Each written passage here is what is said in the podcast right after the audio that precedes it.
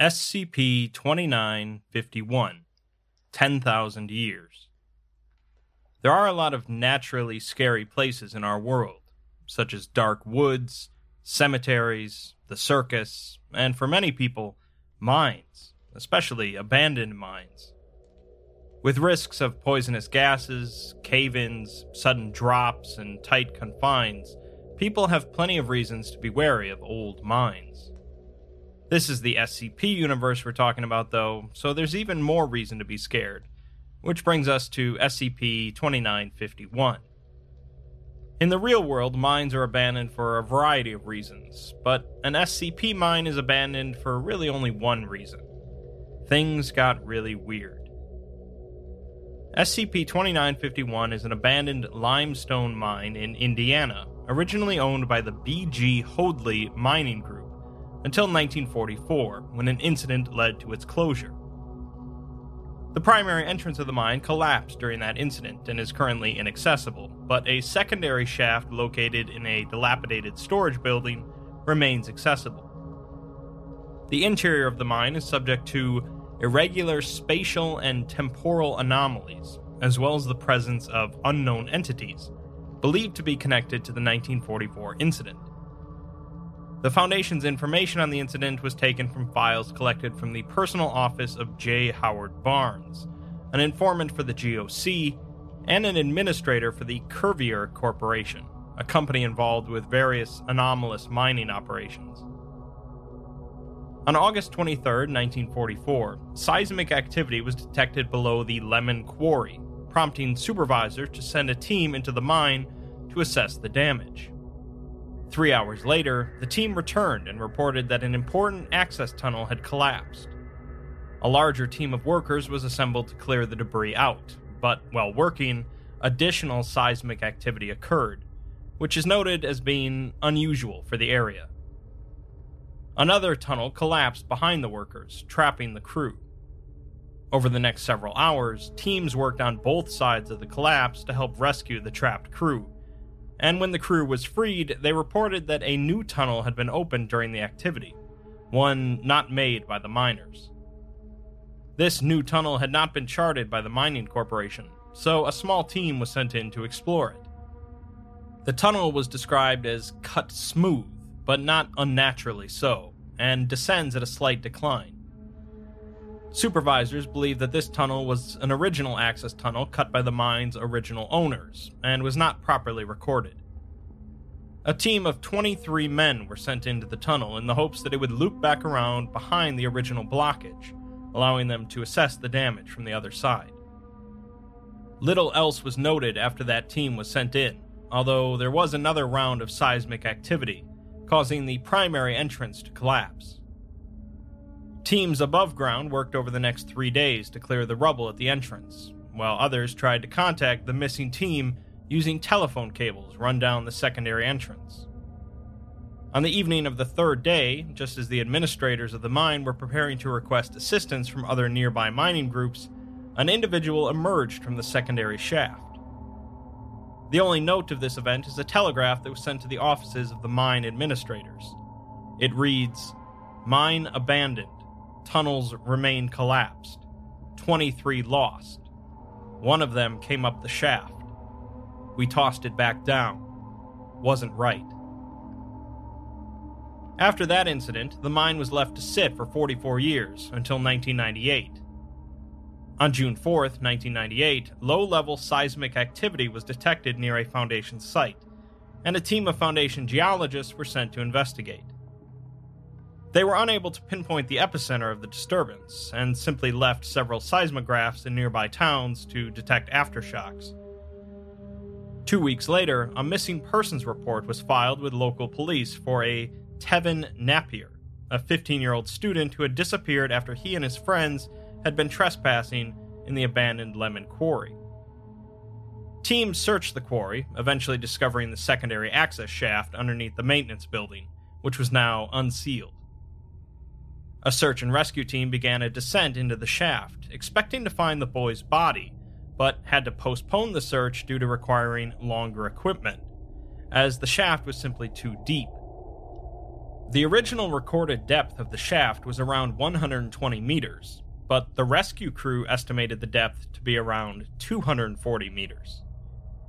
Eventually, after getting longer equipment, the rescue crew descended to the bottom of the shaft, but failed to find the boy's body. While down there, however, they quickly reported feeling agitated and a feeling of doubt about their perception of the mine. The five man crew occasionally reported there being seven or eight members of the team, and one member said that they were here to look for gold.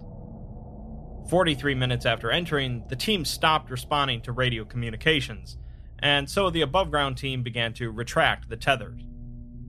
However, they began retracting far more rope than had been sent down, and after retracting 400 meters of rope, the winch was no longer able to take any more. This is, of course, the point where the Foundation comes in, taking control of the rescue operations under the guise of a federal search and rescue team. They used a far more powerful winch system and were able to retrieve two of the five men, still attached to their tethers. The first man became increasingly agitated and violent, still convinced he was in the mine, while the second man was initially thought to be comatose. After 20 minutes, the second man began speaking unintelligibly, but others said that the voice he was speaking in was not his own, but that of another rescue member still in the mine. Of the three other ropes, two returned with clean cuts at the end, and the third was covered with human blood for 13 meters, and appeared to have been cut with a jagged rock. The Foundation administered amnestics to all civilians involved in the operation, and spread a cover story about what had occurred in the mine.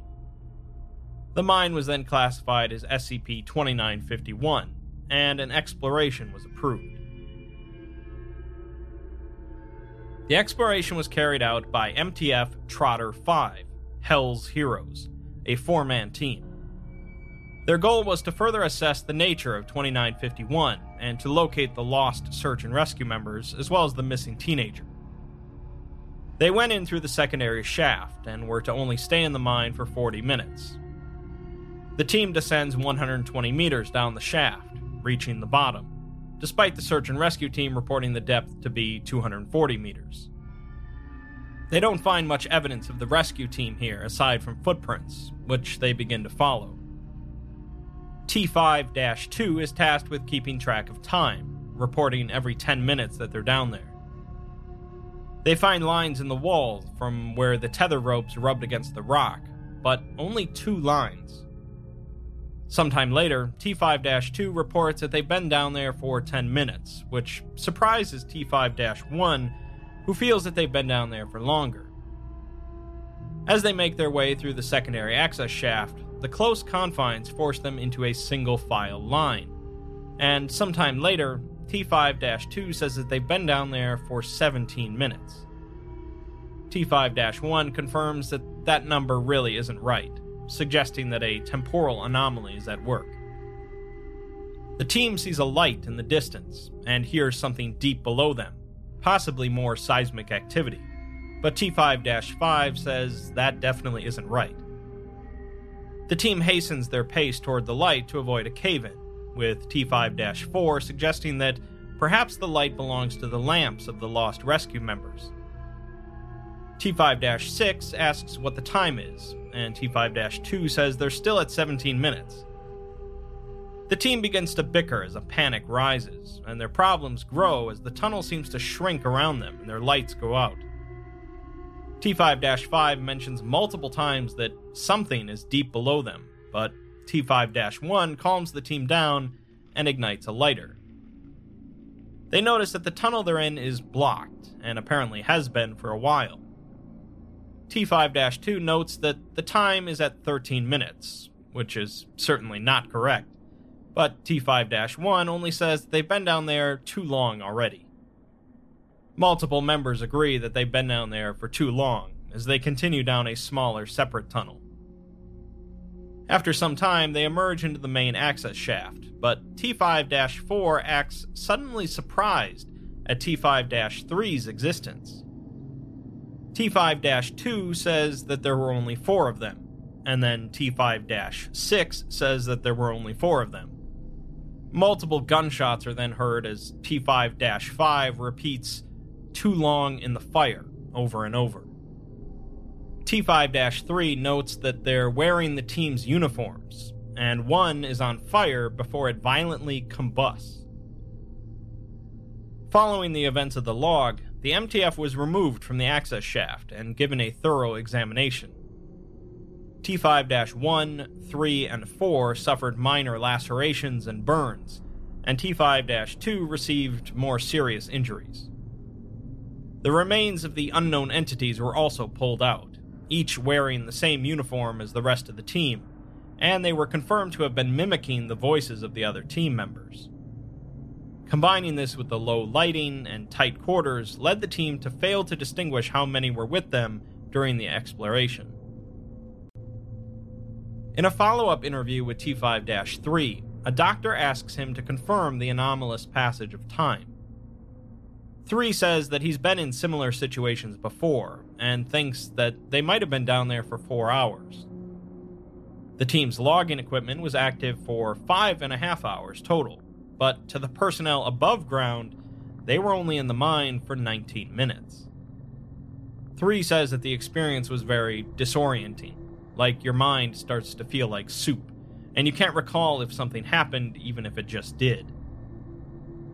When asked about the unknown entities, Three remains confused on how they had managed to get a hold of copies of their uniforms and equipment, even the name badges with the identification scorched off. Three says that they were mostly single file, and it was very hard to tell what was happening down there, initially blaming the acoustics on why he heard someone's voice behind him despite the person being in front of him.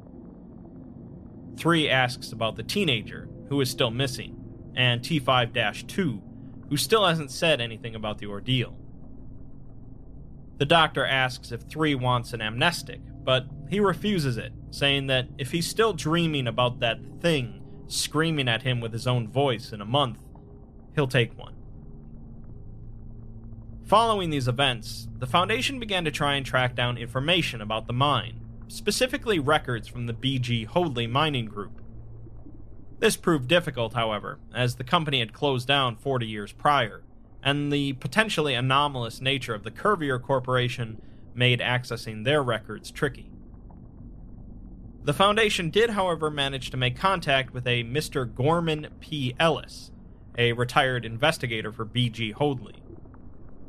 Ellis proved to be cooperative during the Foundation interview, and although he initially says he never worked at Lemon Quarry, he goes on to say that he did spend some time there. He had gone in with a team to clean up the mining operation after it was shut down, and notes how strange it was that there had been earthquakes at all in the mine. He also remarks on the strangeness of an out of state company like Curvier coming in and buying a small abandoned mine like Lemon Quarry. Ellis is the one that suggests the Foundation get a hold of J. Howard Barnes, who they recover most of the information on the mine from. The interview ends with Ellis mentioning that the cleanup job was peculiar because even though there were a dozen men with Ellis's team, another dozen or so from Curvier, and five or six men from BG Hoadley, he doesn't think that even one of the others spoke to them the entire time they were there. Speaking of J. Howard Barnes, in addition to the records collected from his office, the Foundation also discovered a few pieces of relevant personal correspondence that had been sent to him. The first, from a man named Trent, tells Barnes that there had been an incident at the mine, trapping 20 or so men. He figures that Barnes should know so he can contact the company's lawyers. Another man writes Barnes and says that a bunch of men in suits showed up in the mine asking about the cave in. He doesn't know if they're lawyers or not, but they asked strange questions about wanting to listen to the rocks. An employee of Curvier International wrote to Barnes, informing him that their company has just purchased the mine and they are interested in any information he might have on it. The final piece of correspondence is unlabeled but the writer tells Barnes that he saw something that was like a man crawl out of the hole at the mine. It smoked and burned and cried out in someone else's voice, and they say it was a thing pulled straight from the pit itself. They write that another man had said that the pillars that support the world will crack and crumble, and the foundation will become loose. What lies below will become accessible, and its might will fall upon the meek. The writer says that they saw this with their own eyes, and know it is true. They can still hear the thing's words, screaming like a wild dog. 10,000 years in the fire. The final addendum is a letter that Gorman Ellis wrote prior to his death in 2003, discussing the mine with an unknown recipient. Ellis writes that 23 poor boys got stuck behind that wall during the collapse in 1944, and they could hear them shouting for days while the rest of them did nothing.